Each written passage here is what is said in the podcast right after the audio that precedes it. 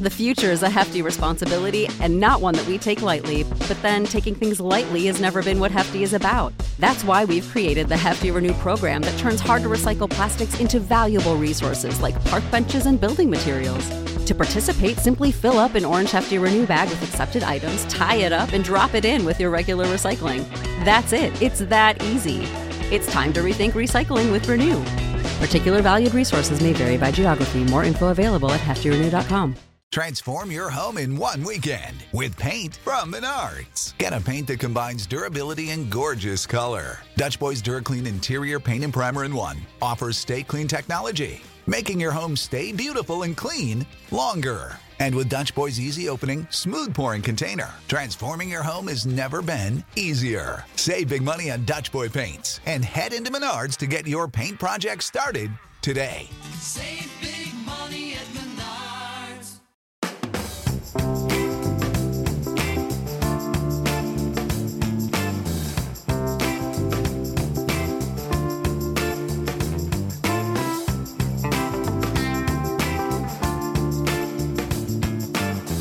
Bob of the morning, everybody, and welcome to Popcorn Culture. As always, I am your one true host, Jazzy J, joined as usual by my brother, the one true co-host, Buzzy Benjamin B. And Ben, I think it's hilarious that I managed to be the host on today, which is your birthday.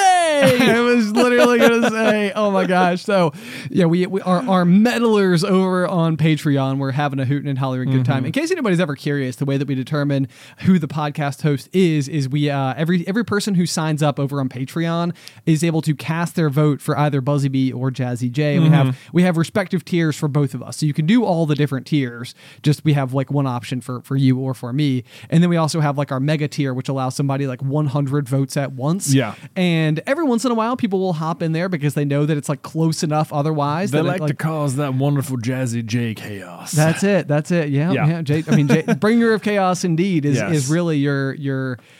your go to play. Um, but we had Go Fest last Yeah. well last week based on on listenership. Uh, you would have heard the episode from last week, and I guess that they were like, oh, it'll be so much fun because of Go Fest. Like we'll change things up, and I was like, yeah, because it's my birthday. Birthday. when it was Jay's birthday, he got to be host.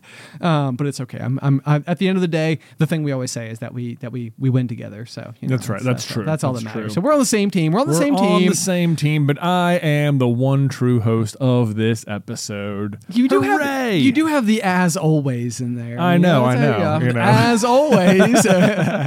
It's funny because it's almost never true. Uh, it's all right. It's all right. It's all right. It's all right. Either which That's way, okay. congrats on on hostmanship. And as long as we're talking about the Patreon, we are bringing back the D and D episode. Yeah, we are. I'm so I'm so excited about. Um, and in uh, basically last year at this time, we had our um our set of dice. We did a dice set, a custom set of dice set. And uh, so this year around, we're we're doing it's a similar vein. There's still a dice involved, but it is it's like a it's like a rocks glass if you can imagine. So picture yourself like a clear short glass that can hold fluids extremely well and like literally like half like impaled into the side of the glass. I don't know how to describe this because you can't impale glass, but like mm-hmm. it's it's like the glass has been melted and inserted into that melt point is a D20 with a 20 perfectly facing out and then etched onto the glass as well will be the, the popcorn culture logo. So in accompaniment for the Rocks Glass, uh, you will also get a digital download of a brand new episode of um, D&D. Yeah, yeah, we're gonna do another another uh, in office D and D campaign in here. Super excited. By the way, if you couldn't follow what Ben was saying, it's just a rocks glass with a D twenty melted into the side. Oh, is, There did, I not, did I not say it that I think simply? you- I, I, I was just like, you know, my brain was like literally, this is, I swear this is happening right now. Like, I think that my memory is actively like, like on the fritz. Yeah. Um, because partially I think because the month of October has been nothing shy of nutter butters for us. It, it has been super extremely busy between the GoFest meetup and the live trivia show, and you just got back from Las Vegas. Yes, I did. Yes, Yeah. I did. So once, I, once again, I got to go to the When We Were Young music festival uh, in Las Vegas, which was just so much fun. I feel like uh, I, I got to see Blink One Eighty Two live, which was like the like the dream kind of. Oh, Um, absolutely. it was, you know, it's so funny with that band in particular because, it, like, I always, I always think about this. Like, I feel like this is this is always the thing that's on my mind is sort of like when when you find things that are kind of like newly popular, it's it's like they're a fad. You know, it's like they're popular now, but like how will they hold up to the hmm. test of time? Like that's hmm. that is like the true measure of art. Like nothing can be deemed well, I mean it, it can be, but like, you know, things become art when they have when they have survived for large lengths of lengths of time. Yeah, I mean, it's like interesting because some stuff will like they'll be really popular and then it'll sort of like fade, and then it's like the nostalgia will like bring it back. I- yes, and I, I think that that was like sort of interesting to me because I feel like when I was in high school, I remember all the like the, the guys who like you know uh, were in like you know in bands and stuff like that were huge fans of like um like 80s hard rock. Yeah. And that was always one of those things where it was kind of like I always felt as though each of those kids' parents really liked that music and so that was what they were told was like this is like real music Mm-hmm. um, because this is like what they had listened to like and, you know versus all this like newfangled pop music yeah, and radio music, and boy bands and stuff. Exactly. And so, you know, as, as ever, you know, I think growing up, I remember having, uh, we had the Green Day Dookie album, like, Yeah, we did. Mm-hmm. super early. Uh, and I absolutely, you know, like I loved that. I remember, you know, just tuning in all the time, listening to it. Uh, but then I remember, uh, actually, I think our younger brother Tyler was the first person to get like a Blink 182 album um, on, on CD. And I remember just like being like, man, this sounds so cool, like so much fun. Yeah. But for years, it never felt like you could say like like Blink One Eighty Two is my favorite band. Um, like it always felt like it's like that's not really like well, actually for me it felt perfectly fitting because it was like everybody always knows I'm just not very good at music anyway, so it's like of course it is.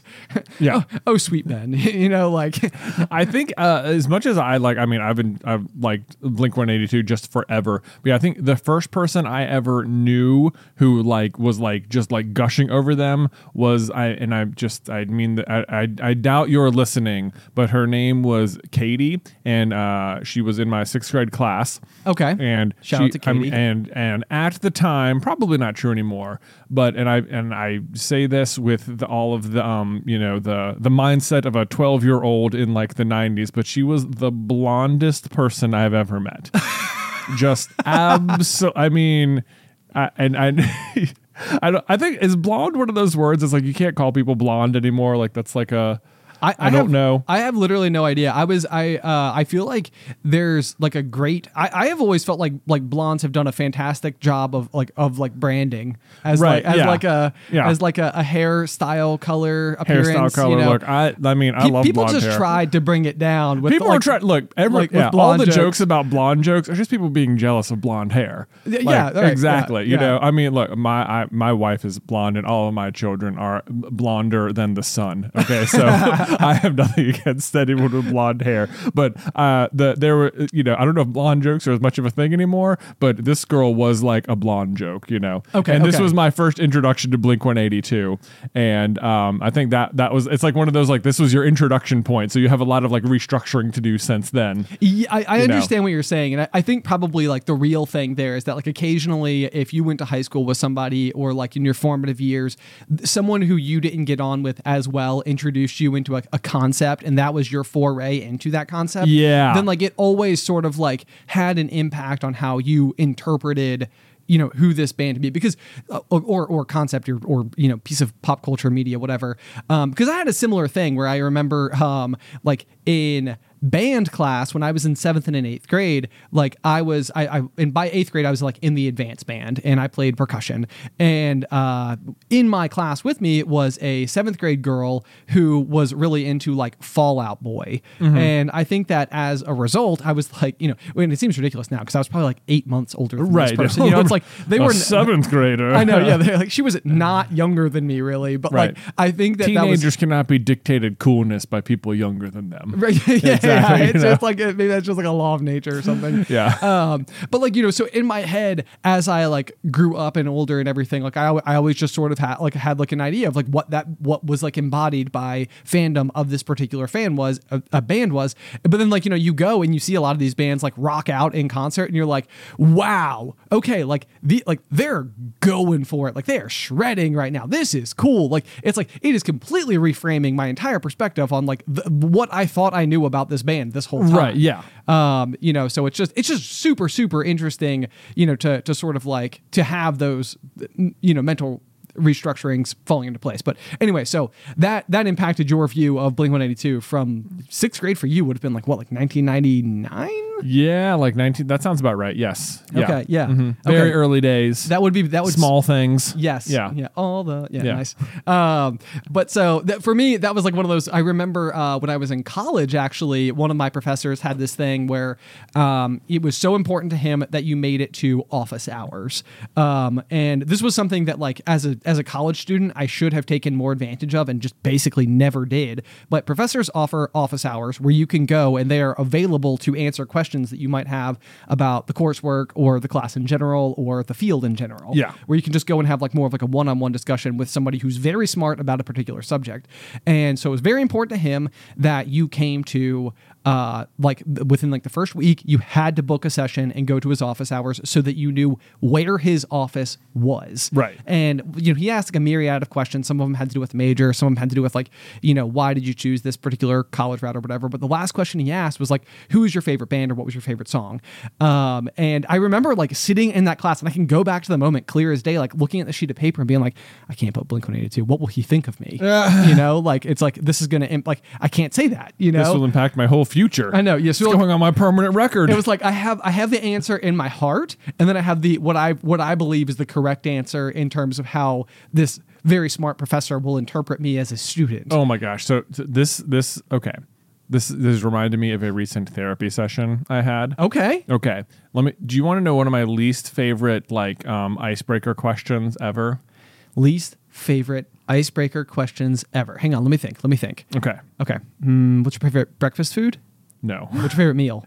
No, No, neither of these. oh boy, I have stories about those too. Okay, okay. Um, hmm, is there anything else? What what do people ask about? The other thing I hate for icebreakers is when they do the like like round robin thing where it's like, okay, like you're going to say your name and then do a dance move or something like that, and it's like you know, like I'm Ben, and then you do like jazz hands or something. Like Yeah. the next person's like, okay, so that's Ben, jazz hands, and that's like, Yeah. and I'm Jay, and you know, like uh, That's it. Yeah, right out of dance moves. it's like, Yeah. uh, oh no, I only know one. um, can, can I also do- double jazz, jazz hands down low. yeah, exactly. Um, anyway, so uh, what's your least favorite icebreaker question? It is if you were stranded on a deserted island, what three items would you bring with you? This is such a prime example of there is the question, there is the correct answer to the question, and then there is like, but correct how? well, that's a good, Yeah, that's a good point. It's like- exactly. It's like, okay, le- what I need to know is, are you actually trying? like, if I'm trying to survive, it's probably like, uh, like a, a piece of rope, a tarp, and like a like a sharp blade, machete, Right. large knife of sorts. I know, find this like, to be such an unproductive question. Yeah, because right. it's like it's so hard to know what the person is truly asking you. Like, are they ask like because almost no matter what, when this question comes up, it immediately turns into what would you need to survive? Yes, you know, right, it's like I right. don't think that's really what the question is trying to get. Like, if you could only oh excuse me. If you could only bring three items to a deserted island, what would they be? And it's like, like it. I don't think the person's asking like, what What do you think are the three most important survival tools? Right, yeah. You for, know, for like a, a therapy lesson, like asking somebody like, "Hey, how would you survive if you had very little?" is probably feels Yeah. like it's like that's not a good. That's not, That's not, yeah. So right. it's like, and, and not only very little, but you have very limited options. You can bring almost anything, but just there's a limited quantity. Right, Yeah. right. And it also immediately feels like to because I mean I think what they're what they're really trying to say is they're trying to uh like trick you into revealing the things that are otherwise like so important to like to you that you're like I could not live without. But then like there's I think that the other part of me uh it would be like you know like let, let's say let's say like you know like uh like like we'll, we'll go with the example from before like so Blink 182 favorite band or whatever. It's like like if you were to say like you know, it's like okay, three things. It's like you bringing that, you bringing that, you know, Blink One Eighty Two album with you. You're gonna you're gonna have a, a compact disc, you know, and a player, Right. so you can you can make sure you can like listen to it forever and ever and ever. It's like the rational part of my brain still can't get out of desert island mode, and it'd be like, doesn't matter if that's my favorite band. I know that I can live without listening to that music for the rest of my life. Like, Yeah. I know I will survive. There's also, or you could be like, well, I I can't live without, or maybe, maybe you even feel like I want to bring a Blink 182 CD or something, but it would be like, but then I got to use my other item on CD player. Oh So yeah, right, you know, right, yeah, yeah, yeah. So it's like it's it's like, like- okay, well, can, you can package those together. Yeah, It's you can, like, pack, yeah. can you package those together? It feels Right. like the better question would just be like, what are your three? If you could, if you were stranded on a desert island, everything else being food and shelter being taken care of, what what three? But you can only bring three books. What would you bring? You know? like, I don't know. But so yeah. like this, and then of course uh, this is so this was my therapist asked me the other day was what would what three items would you bring? And I was like I I literally could not answer. We spent like twenty minutes on it, Hey. and I was just like I don't like I.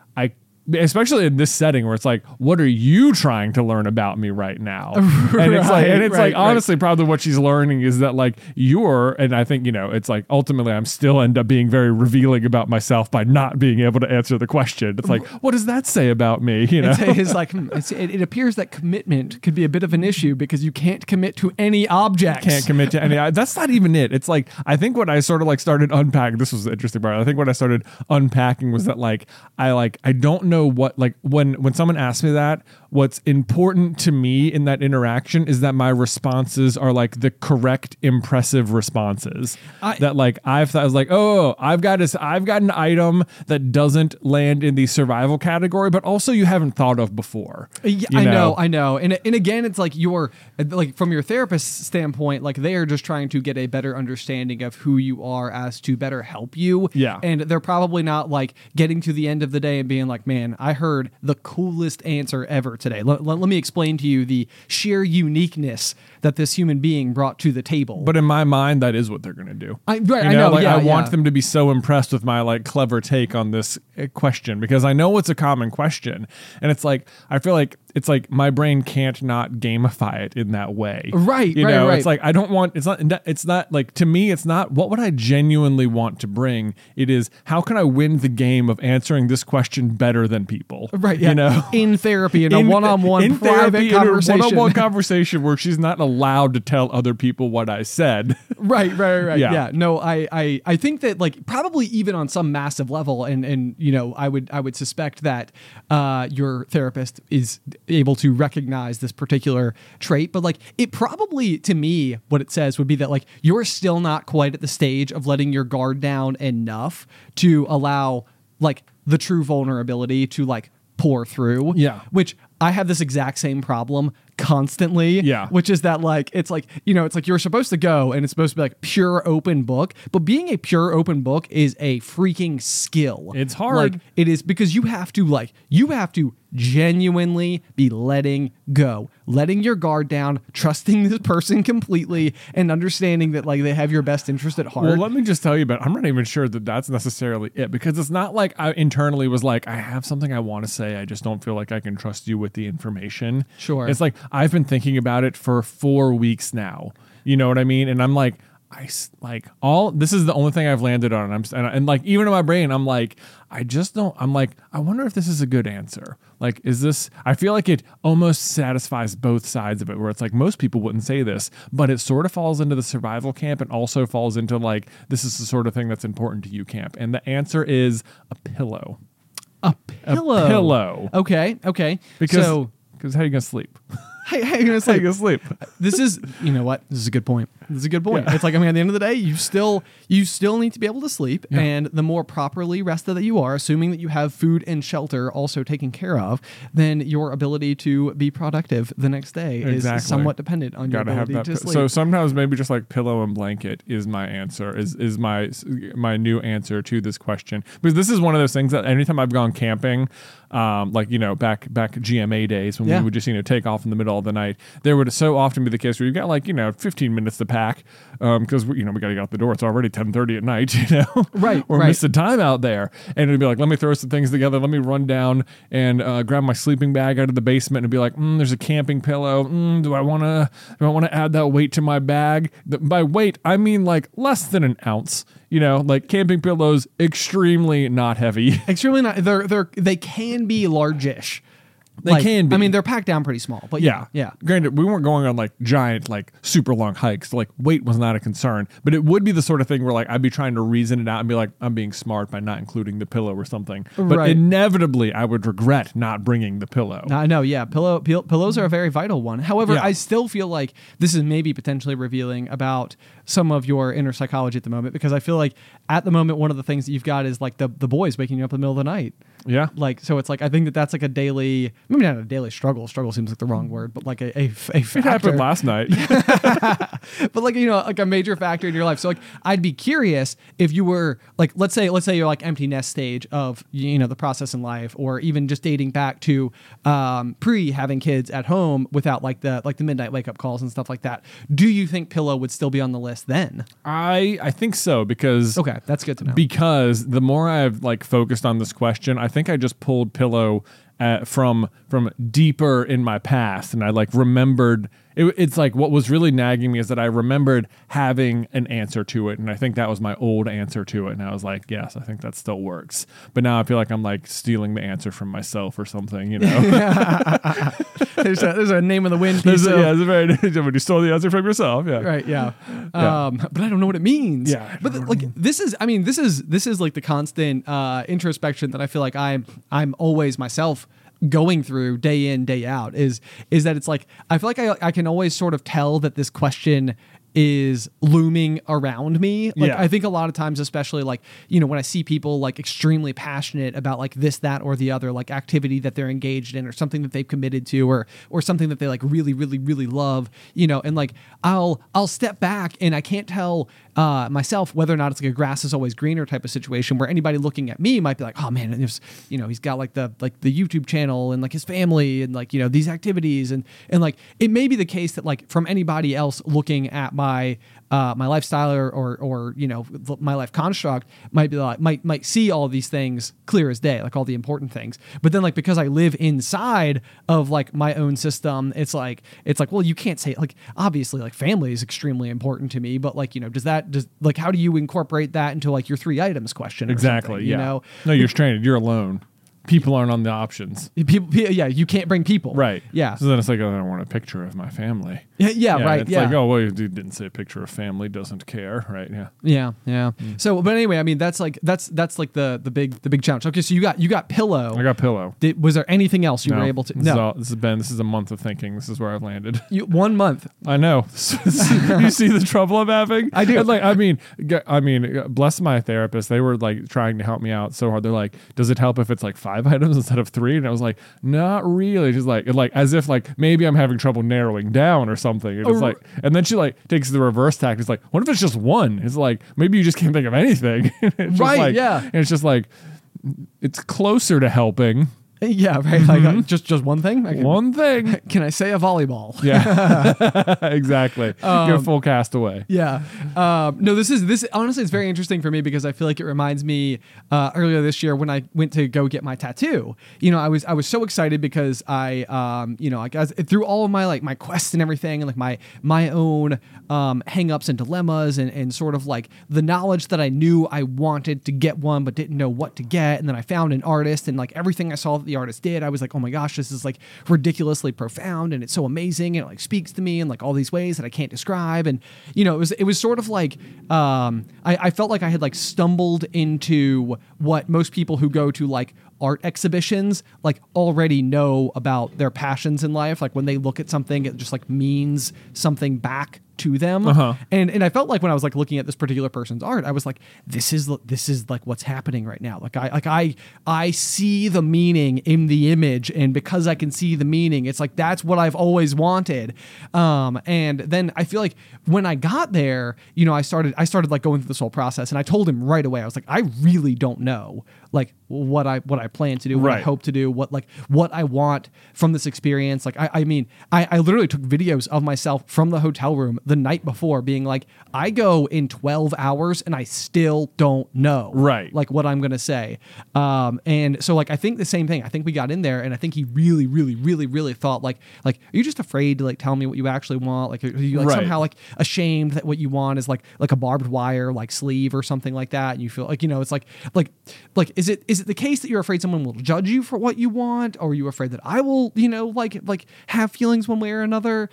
Um and the answer was like no. It's like I don't know how to tell you that I literally don't know. And so at some point in time I feel like he looked at me and he's like you got to say something. And I was like this is the problem, you know. Like I, Right. I, I, I, I, I mean, it's it's so um, it's so weird how uh, like how there's this like just gigantic blockade that Yeah. can that can like live up there and, and mm-hmm. stand in the way of like your ability to to communicate whatever is like so deep down inside of you. Right. So anyway, um, I know that that's not remotely helpful. I'm just saying I relate. Oh yeah, I Yeah. know. I mean, yeah. So if I ever think of the other two items, I'll let you know. yeah, keep me posted. It's like that, that'll be like the ultimate pop episode. The know, other yeah, two the items other two items, like yeah. I discovered another item I'm bringing to the island Well- with my pillow. this okay so maybe what we'll do we'll lob it out to we'll lob out to the little kernels out there so if you guys have any feedback on this particular subject what three items would you bring on the desert island you have to be by yourself um, You can assume like food and shelter are taken care of, and water and water. yeah, Yeah, like you the know, basic the basic necessities in order basic, to like but no pillows, obviously, because then you wouldn't need to bring one. So Right, there's no right. pillows on the island. yeah, with that needs to be very crystal Yeah, clear. come on. E- email all of your responses to uh, popcornculturepod at gmail.com. Deadly curious. But Yeah. anyway, we can we'll move on from there. Transition. transition. Popcorn Culture is sponsored by Shopify. Y'all are likely aware of the fact that we have our very own Shopify store, Carlin Brothers Mercantile, and it's hard to imagine not having it now, but arriving at the decision to open our own web store was a big one. In fact, we started our journey on the interweb back in 2012 and didn't finally open up shop until 2018. And a huge part of that is just not knowing where to start, but that's where Shopify steps in. Shopify is the global commerce platform that helps you sell at every stage of your business, which is a fancy way of saying it's a really easy and effective way to start an online business, no matter if you're operating out of your garage or have like a whole building or three or something. Once we were set up, our biggest concern was trying a new product only to discover no one was interested in it. But Shopify is powered with so many reports, more than you can even imagine. And this is so handy because it allows us to use data to better provide what folks are actually interested in. It's so easy to use, but even if you do find yourself caught in a jam, Shopify's award-winning help is there to support your success every step of the way. Sign up for a $1 per month trial at shopify.com slash pop pop. That's all lowercase. Go to shopify.com slash pop pop now to grow your business no matter what stage you're in. Shopify.com slash pop pop.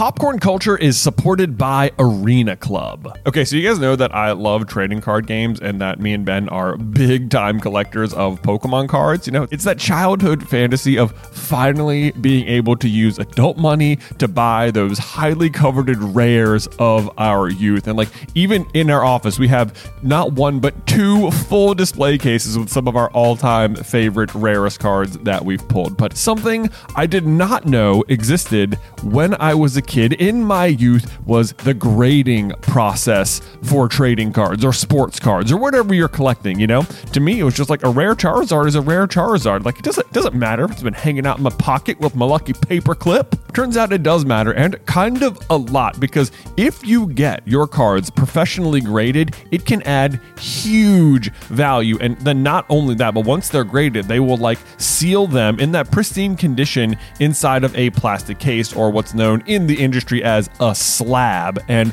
that's where Arena Club steps in because it's like buying a booster pack, but it's for a pre graded card. Now, I know that can take like maybe a second to wrap your head around because you're opening physical cards on a digital platform, which means you open the pack online and see your pulls where they can be added to your showroom for the world to see. But you can also request them to be sent to you at any time. So they have got a ton of pre graded cards, and then you will get to randomly open one, and then they'll keep it for you, or they can send it to you, or you can just like sell it or trade it online or whatever you want to do. But whether you're buying, selling, trading, or displaying, Arena Club is the card collecting platform you have got to check out. And right now, you can get 10% off your first purchase by going to arenaclub.com slash pop pop, which, wow, that is a crazy offer. 10% off a $400 slab pack. That's like $40 right there. Anyway, that's arenaclub.com slash pop pop for 10% off your first purchase.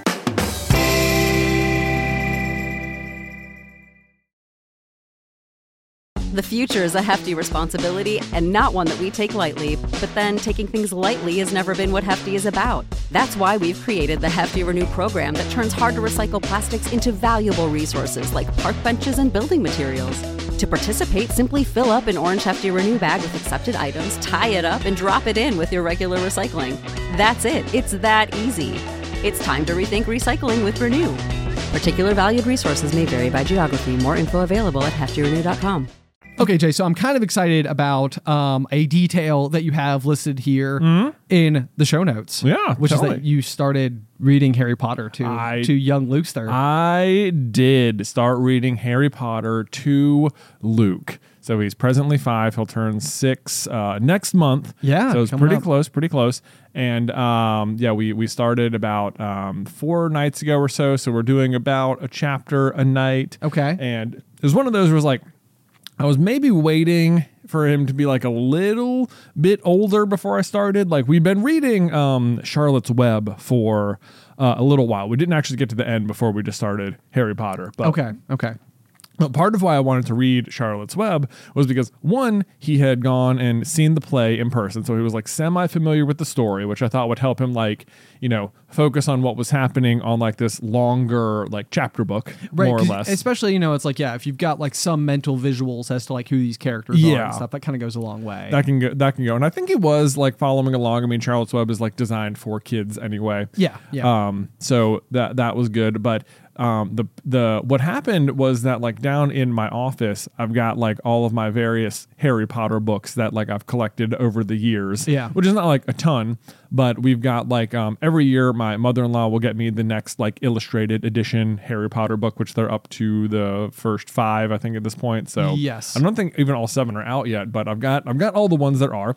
Um, I've got like the uh, the MinaLima Philosopher's Stone version, which is like the coolest version. It has got like there's like pictures on the, almost every single page. There's like interactive like pop up things, and you can there's like unfoldable things. Like you get to the letter, you can unfold the entire Hogwarts letter and then fold it right back in. When you get to Diagon Alley, you can open it up and it takes up like two feet. Oh, You that's know, amazing. It's massive. It's so so so cool.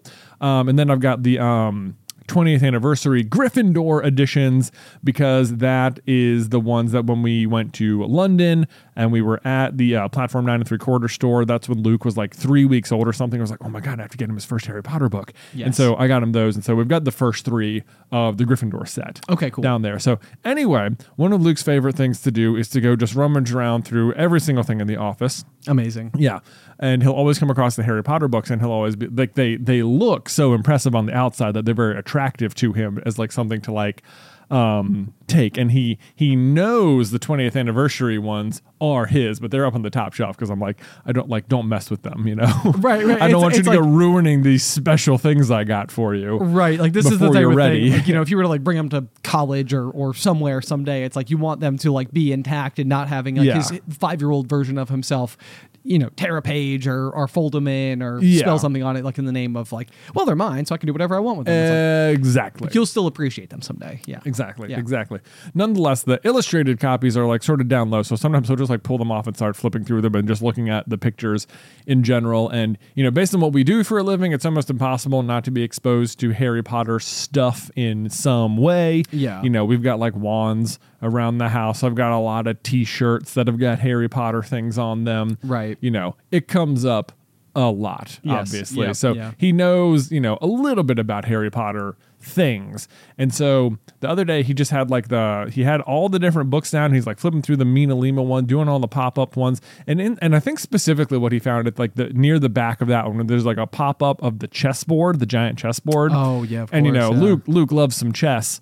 So that was like so exciting to him. And he was just like, all of a sudden, he just had it in his brain that he just so, so badly wanted me to read him Harry Potter. He's like, I just want to know what the story is. I just want to know what's going on, you know? Right. And it was just like, oh, oh. and it was like, I'm having this like crazy internal struggle like going on inside because like you know on the one hand like dream come true like my little boy is like begging me to read him harry potter Right, you know yes, it's like yeah. oh, I've been waiting for this moment my whole life. But at the same time, I'm like, I just don't, I don't entirely know if you're like old enough to like understand the story if I start reading it to like, are you going to be able to pay attention and follow along with what's happening?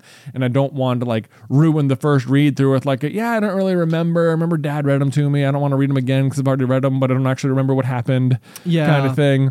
And Uh, so, and then I'm also just like, you know, by the time you get like several books in, it's like a little bit scary. Maybe if you're like five. Yeah, no, absolutely. I mean, I think I think that there's certainly some some pretty heavy stuff. I mean, the fr- you know, it feels like I mean, even really Chamber of Secrets. I mean, you know, the the idea of there being a giant snake slithering through the castle Yeah. that you know can potentially be deadly. Yeah. Um, you know, it's it's not not terrifying. And then Right. Prisoner of Azkaban, just like, hey, there's there's a an escape murderer on the loose who's looking for a 13 year old. Right. Like, you know, it's like, oh, great, great, great, Oh, great, great. Yeah, good, good, good, good, and good. a werewolf. And a werewolf. Yeah, Yeah. he's pretty friendly though. Pretty friendly. yeah. Friendly werewolf until he's a werewolf. Until he's a werewolf, you then it's kind of dangerous. But good. Yeah. Um. But yeah, no, I understand what you're saying. Like, I mean, it does it does seem like the like like five does still seem on the on the young end of the spectrum, and Yep. you also don't want to like yeah, you're right. Like, you don't want to end up in like accidentally bursting the bubble where it's sort of like it's like well now you know what happens. Like now you know it's not Snape the whole time, Right. You know, even just for book one, um, so that like when you read it when you're like, you know, nine or ten, you know, when you will have a better comprehension for what all's going on, it's like you like a lot of like the the like what no way like Yeah. moments have, have kind of already been like Yeah, like maybe you already know they're coming. yeah kind like of yeah like thing. yeah you've got, like have you already like spoiled it somehow Right, like you've sort of spoiled it, but didn't like really appreciate the spoiler because you didn't really experience it firsthand to its fullest capacity. Yeah, and you know the interesting thing about this, from for from like my perspective, is like I remember um, watching Star Wars as like a little kid, but like not really having any idea what the actual plot was about. You know, or like a lot of like the important scenes to like explaining what's actually going on Yeah. are not the scenes that stand out to like a little kid. But I Right. liked the lightsabers like and the lightsaber blasters, fights and, the- yeah, X wings and yeah, the Millennium Falcon and Death you Star know, boom. right? Yeah, Ewoks and whatnot. Like you know, it's just there's just like all like the little details where it's like, oh my gosh, like this is so cool, like this is so fun. But like I don't even think I really knew the plot for another you know ten years. Yeah, but to be fair, that didn't stop any of us from loving Star Wars, you know, deeply as kids. that's exactly right. Yeah, yeah. So, so that is that's that. There's that. But so anyway, you know, I was like, you know, uh, on the there's one night he's just like asking me over and over, like, can we please read it? And I was like, let me, you know, you know, it's, first of all, as you're asking me, it's like nine o'clock at night. You know, it's the weekend. We've stayed up late. You're already cranky. I'm not starting on a whim like this. You know, Right, like right. you Not don't like- not like first like you don't understand how emotional it is for me to be reading it to you. You know, Right, right. like um yeah like you you can't possibly understand the impact this story has had on your life without you realizing it Right. you know Yeah. um so like you know i, I need to like mentally prepare and i wanted to like talk to beth and you know we sort of talked about it and we were like well i mean you know he just like really really wanted to and, like the next morning i like got out of the shower and he's like standing outside my bathroom door just like on his knees holding the book up just like daddy please read it to me and i was just like i don't know what more i could possibly be hoping for you know? right. It's like, it's like okay, this feels this like- feels like the moment. yeah, I'm like, okay, all right, all right, all right. Let's go. Let me let me get dressed. yeah. Put some clothes on here. Yeah. Yeah. Imagine if like Luke's first ever interaction, you're just like t- in a towel. Yeah, I'm just in a towel. Just like, all right, let's go read. Yeah. So yeah, go get some coffee. And we sat down and we like went and read the first chapter and stuff. And um, it was, I mean, I, it's hard to know if he's really following it. Like, um, that much like it is like the chapters are a little long i think to like maintain his like attention especially without like the pictures and stuff but Right. like the MinaLima, Mina Lima version of the book does have a lot of pictures on it, so Sure. there's that. But the other, like, I don't know if this is even an issue or just sort of like a funny, cute thing, but like he will want to like um have me be reading one book and for him to be holding another one. He just wants to like look at the pages as I'm reading it as if he's reading it too. Okay. So he'll be like, "Did you turn a page?" And it'll be like, "Yes, I turned a page." But like because one book is bigger than the other, the pages don't match up exactly. Okay. So it's a little bit confusing. And then like he'll just want to switch which book we're looking at. So it's like I, I I think it would just be better if we had one book and he was just like forced to sit and listen rather than be like distracted by what's ha- like what he's holding in his hand Right, all the that makes time. sense, yeah. but um so i think yeah we are um like halfway through the fourth chapter so you know harry has been delivered to the dursleys um he has made the uh, he has talked to the boa constrictor at the zoo they've gone to the hut on the rock hagrid has showed up and he's told him he's a wizard okay. yeah, and it's been um, that's all that's all happened so far, and it's like I keep getting through these like big parts, and I'm like you know choking up, like trying to get through the next sentence, and he's just like blah, you know, he's like over there, there. No, and I'm like, no, this is like this is an important part, and it's like you're a wizard, Harry. You know, Right, right, Like, right. This is like a big deal, but it's like to Luke's like he already knows Harry's a wizard a little bit, Right, right, know. right. It's like yeah, like this is not shocking at all. Not shocking information to him as it was for me when I first read the books, which is like I look back, I'm like, how did I not realize? right, Uh, you right. know. How old was I? How old was I? You know, I don't, I don't know. But what is hilarious, I think, is that the other thing is that on the like the outside cover of the books, there's like the um, or especially the MinaLima one, like in the four corners of the the cover, there's like a little symbol for Gryffindor, Slytherin, Hufflepuff, and Ravenclaw, and he's just sort of like looking at all of them, and he's like, "What's this one? I like this one," and it's like the uh, the Slytherin one. So um, since Oh, yeah, I know. so since uh, like in the past week, Luke has full on committed to Slytherin House, like with no prompting from me. You know, Wow. he is just like all about. And I'm like, just so you know, while we're reading, the Slytherins will be the bad guys. Like in real life. Not really, but in the book, they're the bad guys. Just so you know, and, and try not to be terribly alarmed. Yeah. The main Slytherin that we know looks exactly like you. Yeah, I know. I'm like, oh my god, you were like, you were like, uh, just such a little Malfoy going, I know, yeah. so channeling it. It's it's like so cute though. And then this was like, I could. This was just like a random probability fell in my lap like lottery thing. But like he has seen like on you know the TikTok filters before. Like you know sometimes it'll be just like you know it'll like do like a random selector thing on your head. Uh-huh, yeah, And he's yeah, like, yeah. can you do can you do like a Slytherin like so, like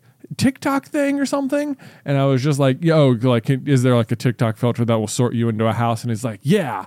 And I'm like, "Uh, probably, you know, almost almost a thousand percent. Yes. Yeah. It's like, Yeah. it's like, it's like, I don't know for sure, but there is. Yeah. Yeah. There absolutely that exists. And he's like, Can we just do it? And I'm like, Okay, sure. You know, and I'm like, just I'm like, we've got like a one in four chance that this is gonna be the best roll ever and it's gonna land on Slytherin and he's gonna be so happy with it. Right. Um so I pull it up and I find that yeah, exactly what we're looking for. It's like a little thing that puts a sorting hat on you and it just flips through the houses and lands on one, you know. Right. That's all we're looking for. But as I point it um, at him, it's like I'm still in the picture too. And it turns out it can do two people at once. So all of a sudden, just like, oh, I'm like, you know, learning how the filter works on the fly and it just starts like, it just starts going, you know, and all of a sudden it like pops down and filters down and it lands both of us in Slytherin. And I was like, oh my gosh, this is such a good roll. oh man, that is so fun. I know. So I mean, he was so happy about it too. so fun. So um, yeah. So we're uh, we're we're big on so I'm like, uh, and then you know he's like, "What house is mommy?" I'm like, "Mommy's in Gryffindor." Yeah. So there's that, and I'm like, you know, and Harry's in Gryffindor, just so you know. You know? Like, so gonna, I don't want you to be disappointed that the main character is going to be in the other house. But don't worry, there's that one redeeming guy. There is, yes, Slughorn. kind of. sort of eventually. Draco. Right. Uh, Draco's mom's okay. Um, yeah, yeah. So that that's been very fun. So it's like it's it's so funny like dealing with him being like so about Slytherin like as like a five year old though because like you know me as an adult who's like very publicly a Slytherin it's like I, I know that people who like interact with me as a Slytherin are like under are like old enough to understand that like you know the the villainous side of it has sort of died down in the fandom. Yes, but yeah, like, yeah. but like he is like, I mean, he, I mean, he has come home from school where it's like, you know, you have to like write a sentence in your journal, and it'll be like his sentence is like, "I'm in Slytherin," you know. and I'm like, now, and I'm like, I'm like, now, from most five year old perspectives, or like probably five to 10, if you're familiar with the Harry Potter books, you probably think of Slytherin as the bad guy. Or if you're like the teacher, you probably think the students think Slytherins are the bad guy. Right, right, right. It's like, you- like, is write a this play- I know. I'm like, just so you know, you know. So, but another, but he's like so excited about it. It's like I don't care. You know, obviously this is great news for me. yes, yes. No. Well, and what I think would be really funny, and I mean, you don't have to commit to this idea. I just it's it's like a curiosity rolling through my head. But uh, I know that when you were buying him the uh, the 25th anniversary, the 20th copy? anniversary, Tw- yeah. 20th, yeah. Um, you like when when Lukester was born, he was a NICU baby, Yep. which was extremely sad, very scary. Um, and like through that process and then our subsequent like very unbelievable opportunity where we were invited out by google to do the history of magic uh, sort of like exhibit and uh, collaboration with um, google arts and culture was like i think so if luke was born on november like end of november um, and then we went on like mid january like january 15th Yeah. so, So, he's like, it was like end of November, November 29th. So he was like Yeah. five weeks old or something. Right. So it was, it was Yeah. he was basically, and he'd only been home For, like, um, three weeks, I for think. three weeks, yeah. Yeah. So like when we went, it was kind of like one of those opportunities where it's like, well, we, we have to go because like this is like the Yeah. call, like this is Like, what we had been hoping for basically the whole time Yeah, we're we're being asked to collaborate with Google and Pottermore. So at the same time. yeah, at the it's like- same time. okay, okay, yeah, we're we're in. We're in. And but so the the idea was, or the point is that I'm trying to make is that at that point in time, you know, like we definitely saw Luke as a Gryffindor because it was like he had been so brave as like a little, you know, like Yeah, tiny little baby, yeah. like making it through like this kind of scary situation and, and sort of like tumultuous time and everything and getting home. And so it was like, you know, he he definitely embodied that Gryffindor sentiment. Uh, and as such, I know that you've collected the first three books for him. Um, it would be kind of interesting though if like, you know, now that like at age five, if he's like, I'm a Slytherin, um, Um, you know, like if you got like the fourth book oh in, yeah, in the It's Slytherin the colors. Slytherin colors. And then you know, like I like because the thing about me is that like I feel like Luke is very intelligent. Oh, yeah. and so like I could No, totally he's see. not dumb. Yeah, I I could totally see him embracing. Uh, the Ravenclaw banner at some Mm-hmm. point as well. So what I just think would be kind of interesting or fascinating would be like, you know, if by the time he does go to college or wherever, you know, uh, eventually at some point in time, and he's got a collection of books, and it's like, it's like, why are the first three Gryffindor and then a Slytherin and a Slytherin and then like Ravenclaws? Yeah, you know, yeah. like, It's not like a mix. Yeah, it's sort of like- no Hufflepuff. no, yeah. yeah, maybe not. It's just like, but it, it would be so funny because I feel like it would it would be like you know, as I grew up, my dad kept buying me the book that he felt like at the time most accurately represented my personality, and so at the beginning, you know, there was this reason for the Gryffindors, and then you know, when I first was introduced to it, when we first reading it, I really attached on to the Slytherins, and then as I got older, and you know, like whatever, and not that he absolutely will become a Ravenclaw or anything like that, but Right. Yeah. I see um, what you mean. Yeah. yeah, it would be cool if like you know he sort of like ultimately because that that's been my whole thing with like the whole sorting is like it's really fun to embody your house and to embrace your colors and you know to have your comrades out there in the world who sort of like resonate like with your your you know your your spot in, Yeah. in things and everything. Um, but I definitely I feel like as I've gotten older, I mean, and you know this about me, I've gone through every house you know Oh, like yeah. i mean I, I at different points in time um i just literally i'm like you know it's like you know what i've, I've like we have the mugs so at the end of each year for the past several years we've done like the the the um animal mugs for Yes. for carlin brothers coffee Yep. where we've got like one for each you know respective house by color um and so here at the office we have several sets of them and so every morning when i'm grabbing my coffee it's like i will go through like month long phases where i will only pick up the red mug Right. and then i'll go through like month long phases where i'm always picking up the yellow mug Yeah. and it's just sort of like depending on like where I'm at in life and like my my circumstances around me, it's like I've sort of like embraced all of them. So that's sort of been like one of those things where like I love the sorting and the sorting is so fun. And if you identify heavily like with any of the houses, then it's like perfect and it's awesome. Yeah. But I also feel like the the further into it I get, the more I love all four of them. You Right. know, it's like which I feel like on some levels maybe a little bit the point. Like, you know, none of it's like you said before, none of them are actually evil. Like if you if you identify as Slytherin, that doesn't make you a bad person. It Right. just means like your values align, you know, with that. Or you like green. You exactly. know, like I think most of them look snakes, or he likes the snake logo, is what it seems like he likes a lot. I know that's that that that also I was gonna say is very interesting to me because I feel like so far he's still like maybe a little a little hazy on like some of the dogs in the family. Like our our, Yeah, sure. our, our parents have uh Dougal, Yeah. um, who's actually named after Dougal McGregor. Oh, that's hilarious. Yeah, uh, yeah, but Professor McGonagall's once yeah. love Once love. Yeah, exactly. Um, so, but uh, Dougal is a, a boxer and full of energy and can be a little intimidating if you're a small child and Mm-hmm. you know at eye level with him and stuff. Um, but like it'd be interesting to me if like somehow Luke was having more trouble with dogs and then completely cool with snakes. I, I mean, I think if there was a uh, snake on, you know, the ground in front of him or in his room, he would be uh, super afraid of it. yeah, yeah. But I mean, to be fair, that makes sense. yeah, yeah, yeah, no doubt. But uh, maybe just the drawings of it look cool or something. it does look I don't know. cool. Pretty at boss. the moment. At the moment, we're we're heavy Slytherin. Okay, so okay. that's pretty fun. Even when he came to uh, the GoFest booth, he was like looking at all the um the foil shirts, and he found like the green one, and I was like, "Ooh, this is the Slytherin one." He was like, "Oh," you know, and he was like very excited about it. So Oh, that's yeah. awesome. That's so cool. So- That is so cool. Okay. Well, little Lukester, Slytherin. There you go. I love Uh, it. So actually, you, uh, this I've been trying to think about this since you brought up the idea of having like a, a mixed set of 20th anniversary books. So if you're listening and you don't know the 20th anniversary Harry Potter books, you can buy um, all seven books. They're like there's like seven Gryffindor versions of the book and seven Slytherin versions of the book. Right, and which, the- yeah. Yeah, the pages on the exterior, like if you've ever seen like gold foil pages, these are um they're they're like they're inked but printed Yeah. as like like alternating like red and yellow stripes or green and silver stripes. So if you were going to go through and you just wanted to like theme them and get like like make uh, get the the house version of the book for what made the most sense for each year, how would you do it?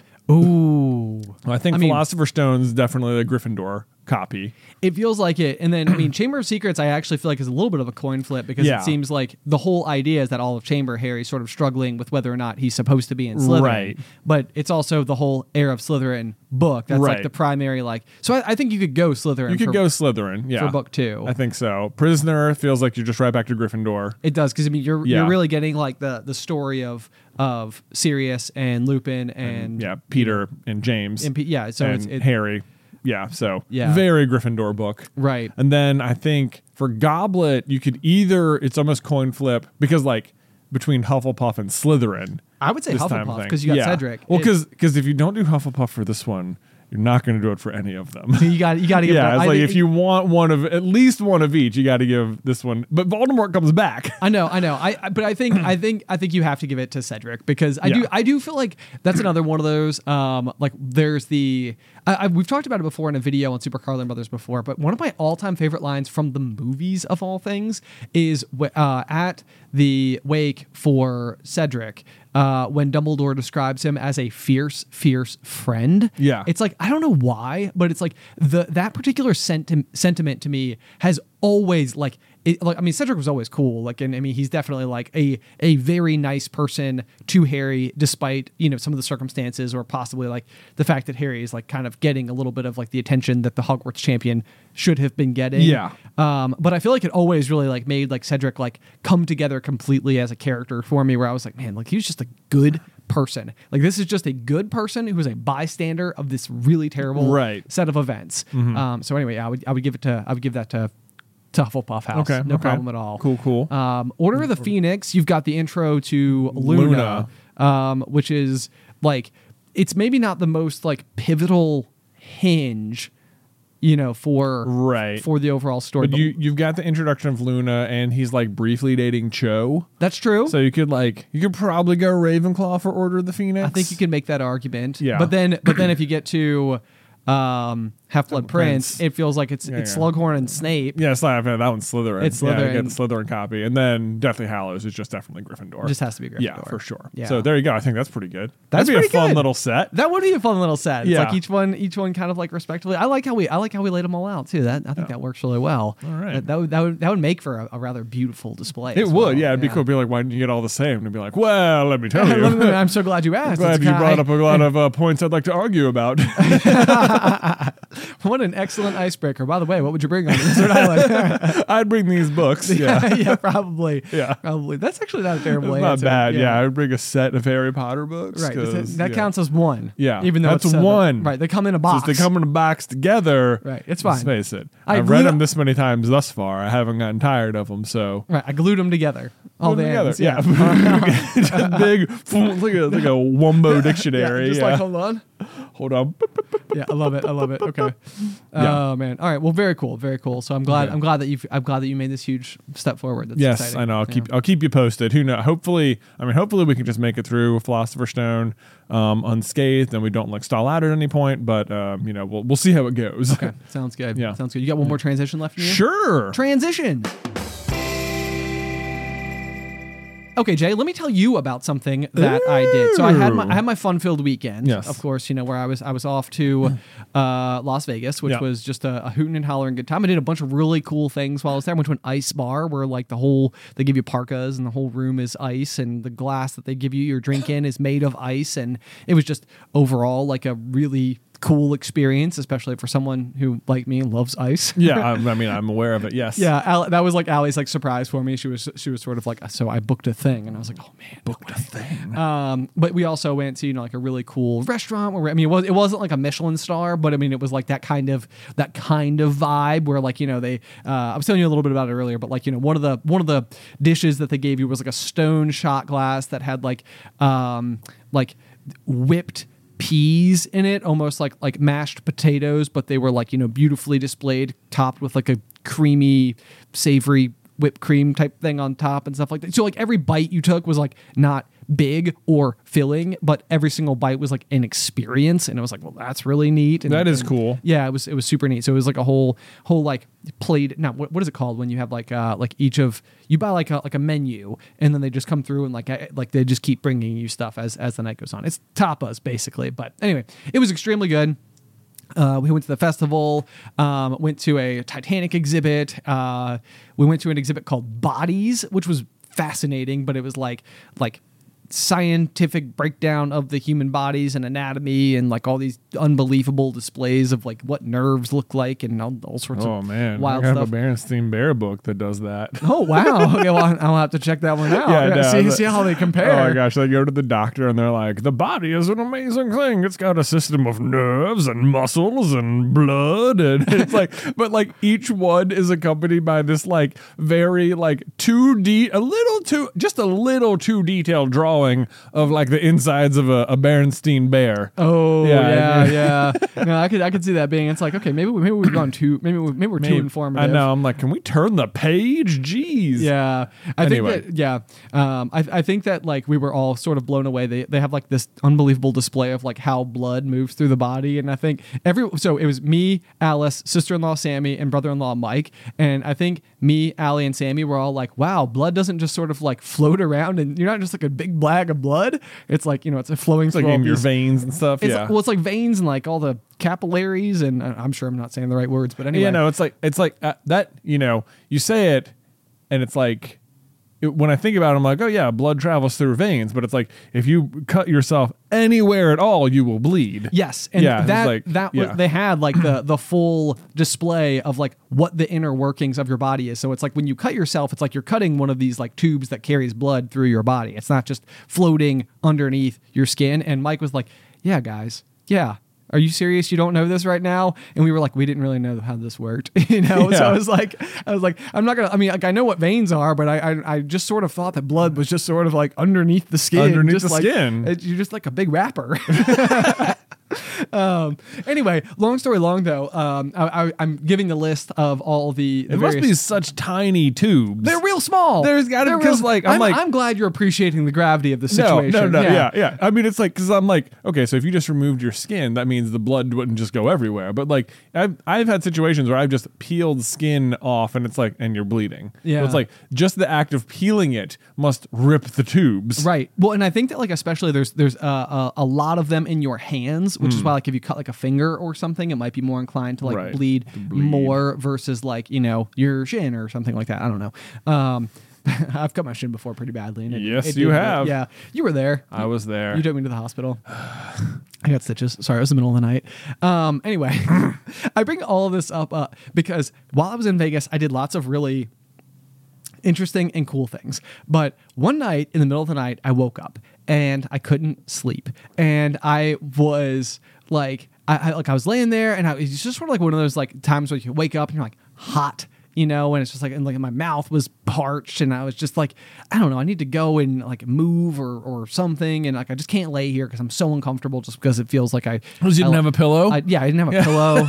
um, disrupted the flow entirely. Yeah. So I was just like, whatever. And normally in the middle of the night, I am terrible at this particular instance. Like I like if I wake up in the middle of the night, I will not allow myself to go and do anything at all for any reason. Like a lot of times, I might even be like, I really need to go to the bathroom, and like I, I'll be like, like, but you probably shouldn't get up because you might make noise and disturb somebody, and like you can't Mm-hmm. have that. So it's like, it's like, don't move, just lay here and just like sweat and stare at the ceiling fan all night. It'll be fine. Right, Um, right. You know, you just have to wait until seven, then you can go pee. Right, yeah. The sky, the, Yeah. the, the sun will awake, and when it does, then you're allowed to move about the house. Yeah. Um, but like you know, when Allie wakes up in the middle of the night, she's like, like I'll just like hear her, you know, get out of bed and go downstairs and like watch TV or something, or you know, like scroll on her phone, or I don't know, go to the bathroom because you're allowed to do that in the middle of the night. Yeah. Um, you know, all of these things. But no, for me, I'm I'm just like I'm usually stuck there. But so I was in the hotel room, and uh, the view that we had from the hotel room was of the festival grounds, and so I was like, I'm like out walking around, and I like you know got a drink of water, and I'm like just sort of looking out. Uh, at everything that's going on, like taking in like all the people at night who uh, like go and like do things on the festival grounds. Like actually with like Disney World, for example, I've always thought it'd be like really interesting just to be like a fly on the wall at night, like when all the people come in to like pressure wash the sidewalks and the gardeners do all the gardening type things. And Yeah. you know, it's like it's like people are there all day, and then you think like, oh, but at night it's empty. And it's like, but it's not empty. not empty. Everybody's there fixing stuff, um, painting benches and whatnot. Right, yeah. Um, so anyway, it was cool just to, like sit there and watch that. So I'm like, all right, I need something to like, you know, sort of distract myself or, or whatever, like way to take in the evening. So I literally, I, I've been thinking so much about my splitting wood, you know, gym idea Yeah. where like, you know, we go out and we just like split wood and, and, you know, Yeah. talk about our feelings and stuff. Of course. Um, what classic course. wood splitting activities. Yeah. And so I was like, I was, I literally Googled, I was like videos of people splitting wood. Yeah. And what popped up was this it was like an older gentleman who was just, you know, like out on his land or whatever. And he just seemed like a really nice guy. And he quoted Robert Frost. And I was like, this guy's so fun. What a cool thing. And it's like, and now I'm going to split some wood. And so he goes through and he, you know, he's like explaining like how he's using like the, a specific kind of maul versus like an axe and, you know, where to strike on the, on the log in order to like actually get the best split. And it's not the middle, it's actually Yeah. like the edges and all these types of things. And so I'm just like, this is so cool. And I get to sort of like the end of the video, and I was like, you know, it's like a seven minute long video. So this is not like a huge commitment of my time so Yeah. far. Um, and he's like, you know, now I'm no, I'm no Buckin' Billy Ray Smith or anything like that, but you know, I hope you enjoyed today's video and you know, comment, like, and subscribe. And um, I was like, wait a second, Buckin' Billy Ray Smith. I was like, do you mean to tell me that there is like a a known YouTuber for wood splitting? Whoa. And Buckin' Billy Ray. Buckin' Billy Ray Smith. And Yeah. so I'm like, I'm like, what was that? Bucking. So I'm like, I'm like, I'm like googling it, and you know, it pops up, and and right away, you know, it's like I'm, I'm, you know, the guy's got like half a million views, and I was like, okay, that's kind of, or not half a million views, half a million subscribers, and I'm like, you know, looking at one of his videos, and it's got hundreds of thousands of views, and I, you know, I click on it, and it sort of starts, and it's it's it's campy for sure, but like you know, it starts and it there's this video of this like you know, it pans in, and there's like a huge pile of like axe handles in this like you know rugged rugged old barn looking thing, and underneath you know is uh, Buckin' Billy Ray Smith who like pops out from underneath and he's like "Rah!" you know like a monster emerging from the ground or Yeah. something, and he goes outside and he starts like swinging the axe and like you know splitting these logs and stuff like that, and I'm like I'm like what did I just stumble into? Mm-hmm. Like this is this is truly an odd experience. And I was like, I don't, I don't think I'm gonna like this. And so he starts talking though, and he's just like the friendliest person you have ever witnessed, ever. Mm-hmm. Like he's, I mean, he's super Canadian, super nice, and loves splitting wood and loves old axes. And so he's just like, as the story, as these like videos are unfolding, they're like 30 minute videos, Yeah. and they're not like specifically instructional videos. He doesn't have like a like an obvious like objective, but like he'll go out there and uncut. He'll just like ha uncut. That's a that's a that's a, that's a splitting joke for I you right there. yeah, yeah. Um, but he'll just like start talking about stuff or the world or or like whatever, and I'm like. This is oddly peaceful. And so I watched like five or six of these like 30 minute videos Just in the middle of the night. in the middle Yeah. of the night from like you know like 3 to 5 a.m or something like that and i was like this was the best thing ever and like i'm literally to the point where i was like maybe my mission in life was to find this particular person so that somehow i can write like a screenplay about it and have chris pratt who the guy looks like play Yeah. the character of of Buckin' Billy Ray Smith Buck and Billy Ray. it was like the most enabling experience I've ever had towards this idea of just splitting wood for fun because in in this like, like yeah, I feel like what do you, why do you need permission to do it? I don't know why Yeah. I need permission to do it. Like I don't have proximity to do it. I feel like sometimes it feels like like mildly dangerous or otherwise just like a such a um, novelty exertion of energy You know, like Oh. where it's like the idea of going and I mean, it's not that different from marathon training where you're going out and intentionally making yourself incredibly exhausted in the Yeah. name of achieving some goal. Yeah. Um, you know, which is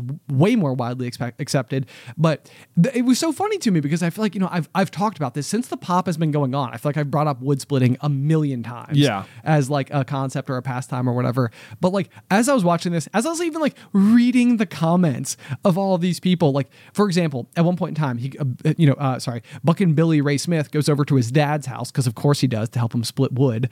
Uh, just that's the subject of this video. It was like Yeah. I went over to dad's. I, I brought my wood splitter with me. We're gonna split some stuff by hand. He gets there and his dad's using a Fiskars axe, which is something you might buy at like Lowe's or something, and Gotcha. everything like you know he's he's always like rebuilding axes. So I was like, oh, he's about to dog on the Fiskars axe. Not at all. You know, they were just like, oh, you got the Fiskars.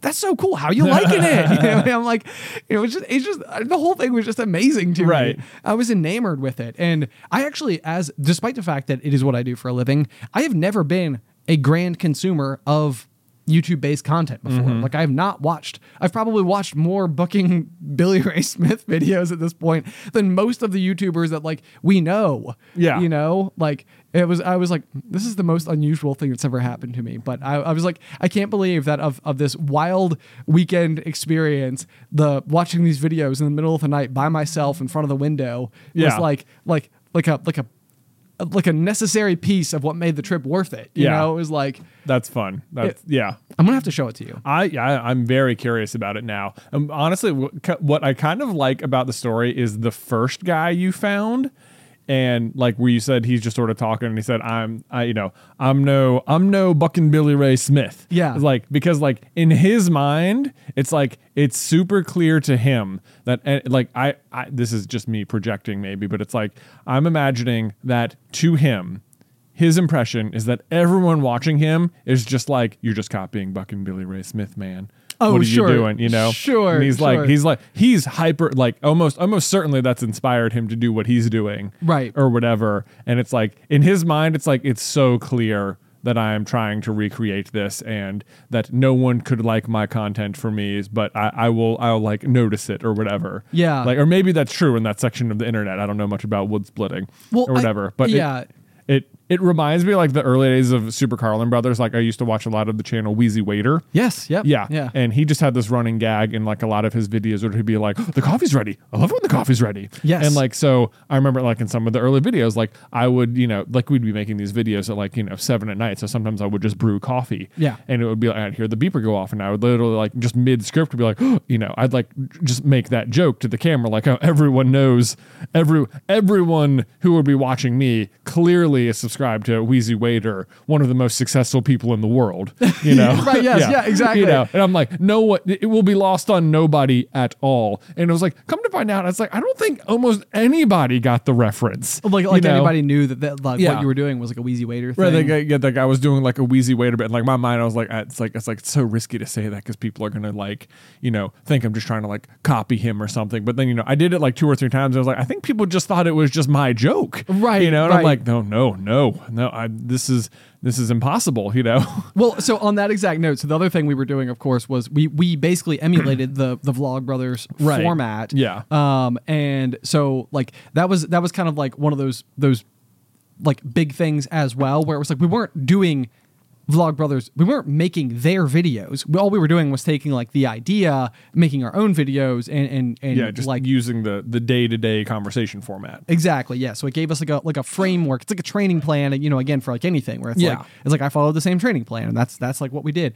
But hilariously, so I've been watching the uh the TV show Welcome to Wrexham. Yeah. And you know, it's it's all about like uh, Ryan Reynolds and Rob McElhenney purchasing um the Wrexham Football Club in Wales, and um it's it's honestly I would just recommend it in general. I think it's just like a, like a fun watch. It, it talks a lot about like you know soccer slash football culture and and sort of like the different ways it's been important and, and impactful in a variety of you know uh like di- like from from so many different perspectives. Like Yeah. it- it's not just sort of like yeah soccer you know like like it's it's Right. very informative in a lot of different ways but actually on the uh episode i was watching last night john green of the vlog brothers is in the episode watching the game with ryan reynolds Yeah. and while they're standing there um, Ryan Reynolds is talking to John Green and saying like, yeah, you said to me once upon a time that like um, soccer is the most important unimportant thing, and he's like, I've I've stole that line from you like, and I've used it a million times or whatever. And John Green, while he's standing there, goes, well, I stole it from like Pope Francis the III, and you know, so like it was like one of those things that was so interesting to me because every time Ryan Reynolds says soccer is the most important unimportant thing, he was quoting John Green, who was quoting the Pope. you Do you know? think Wheezy Waiter was quoting someone else? No, not necessarily, but I think what's fascinating about it is that like it's like I, I think more than anything is that like it's if there's this thing that means something to you that you can then like you know regenerate out into the world, it's sort of like it's like you're you're paying like uh like you know it's like an homage to to the to the person it came from. It, Yeah. it's it, can be flattering, I guess, in that capacity. Yeah. Um, but anyway, so I, I was like, I can't believe the way the dominoes just fit together. That we're talking about like early Super Carlin Brothers, which is a Vlog Brother related thing, and like Yeah. you know, I, I have this example from literally last night. I was like, That's so what? funny. That's so wild. Uh, but I also just love that sentiment as well. Like soccer is the most important, unimportant thing. Hmm. Because it doesn't have to be soccer. You don't have to agree with that sentiment. But what I think it recognizes is that, you know, as much as we love certain things in life, they are not all necessarily actively important to the the greater ecosystem that we exist within. It doesn't it doesn't Right. it's not to disregard the actual problems of the world. Yeah. But it's like it's like there can still be important, unimportant things to you, regardless of what those things actually are. Yeah. You know, and I feel like those things are usually probably like the flavor of life. You know, like Yeah. they're they're the things that like, you know, it's it's probably again go back to your your desert island question. It's like Yeah. it's like those the that is probably the correct answer to the question. What are the most what are like because food, water, shelter are the most important things. Those things are important for all people Right. at all times. So At the bottom of the needs pyramid. Yeah. But what is the most important, unimportant thing to What's you? the most unimportant? Yeah, I mean, it. I, and I like I ran through. So it sounds like like what are your hobbies, basically. A little sometimes. Yeah, I love You know. hobbies. I know. Oh, I know. Me too. And I was like, I even brought that up in therapy. I was like, you know, par- part of me, what like, you know, like what I would love to say is like Pokemon cards, but like I wouldn't have anyone to play with. You know, Pokemon what cards am I going to do? and an opponent. and, and an opponent. Who can Yeah. also be my wife. yeah. yeah. So that it didn't. That wasn't a great answer. Yeah, unfortunately for me. right, right, right. But no, I think it's interesting. Like you know, if if because I think what that does reveal though is that it's like there's a catch that like you're being caught up in the rules. But if like your mind was like, oh, Pokemon cards, like that's something I would love. Then it's like it's like then disregard the rules. Right. Then then like assume that there is an opponent. Mm-hmm. You know, like and a good one. Yeah. one that will like be the proper amount of challenging always. Always, to like right, help yeah. you like Help you like- get better. Yeah, Right, exactly. yeah, So that would be the question. Would be like if you if you had the ability to do literally nothing else except for become increasingly better all the time at playing Pokemon and existing and surviving otherwise, like would that be like the perfect existence? Yeah, right. You know, and it's like if so, then it's like then it's like maybe don't worry about the rules of the question because the, the rules don't actually matter. We're Right. all, we're all making up the rules to the question from the start anyway. It's like if you could just if you didn't have to do anything else, what would you want to do right now? yes. Yeah. Split Yeah. wood. So split wood. Yeah. Yeah, so I guess I'm bringing an axe. Yeah, yeah, that'd be that'd be such a great answer for you. Be like, I'd bring an axe. It'd be like, no, like it doesn't have to be like survival things. You'd be like, no, not for surviving, for recreation, for for What- for fun. fun. Well, yeah. Like, yeah, Yeah, I yeah, ex- that it's that's a good point. yeah. That's a good point. Yeah. Okay. So maybe maybe I'll put that on my list. Put that on your You can list. add Pokemon cards to your pillow. Yeah. and, and I've I've got an axe. There we go.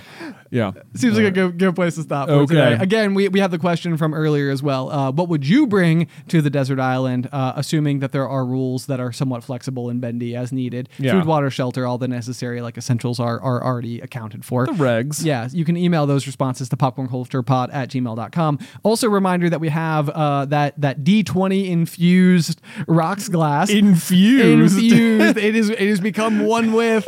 Um, I, how did you describe it again? You, you, you like It's just like a rocks glass with a D20 melted into the side. melted right into the side. Yeah. But it's not glued to it. You Not know, it's glued like, it's to like, it. It's like literally there's like a dimple. Yeah, and you not know. not that the D20 has been melted, the glass has been melted. Oh, good clarifier. Yeah. Good clarifier. Yeah. Yeah. Yeah. Um, in, in addition to that, with uh, the quarterly merch, you will also receive a um, digital download of a brand new episode with brand new characters and a brand new world. Um, you know, D and D episode that Jay and I will be recording. That's right. All of that is available at patreon.com slash popcorn culture. Be sure to go and check it out. It helps support the show just so very much. But otherwise, guys, until next time. Pop pop.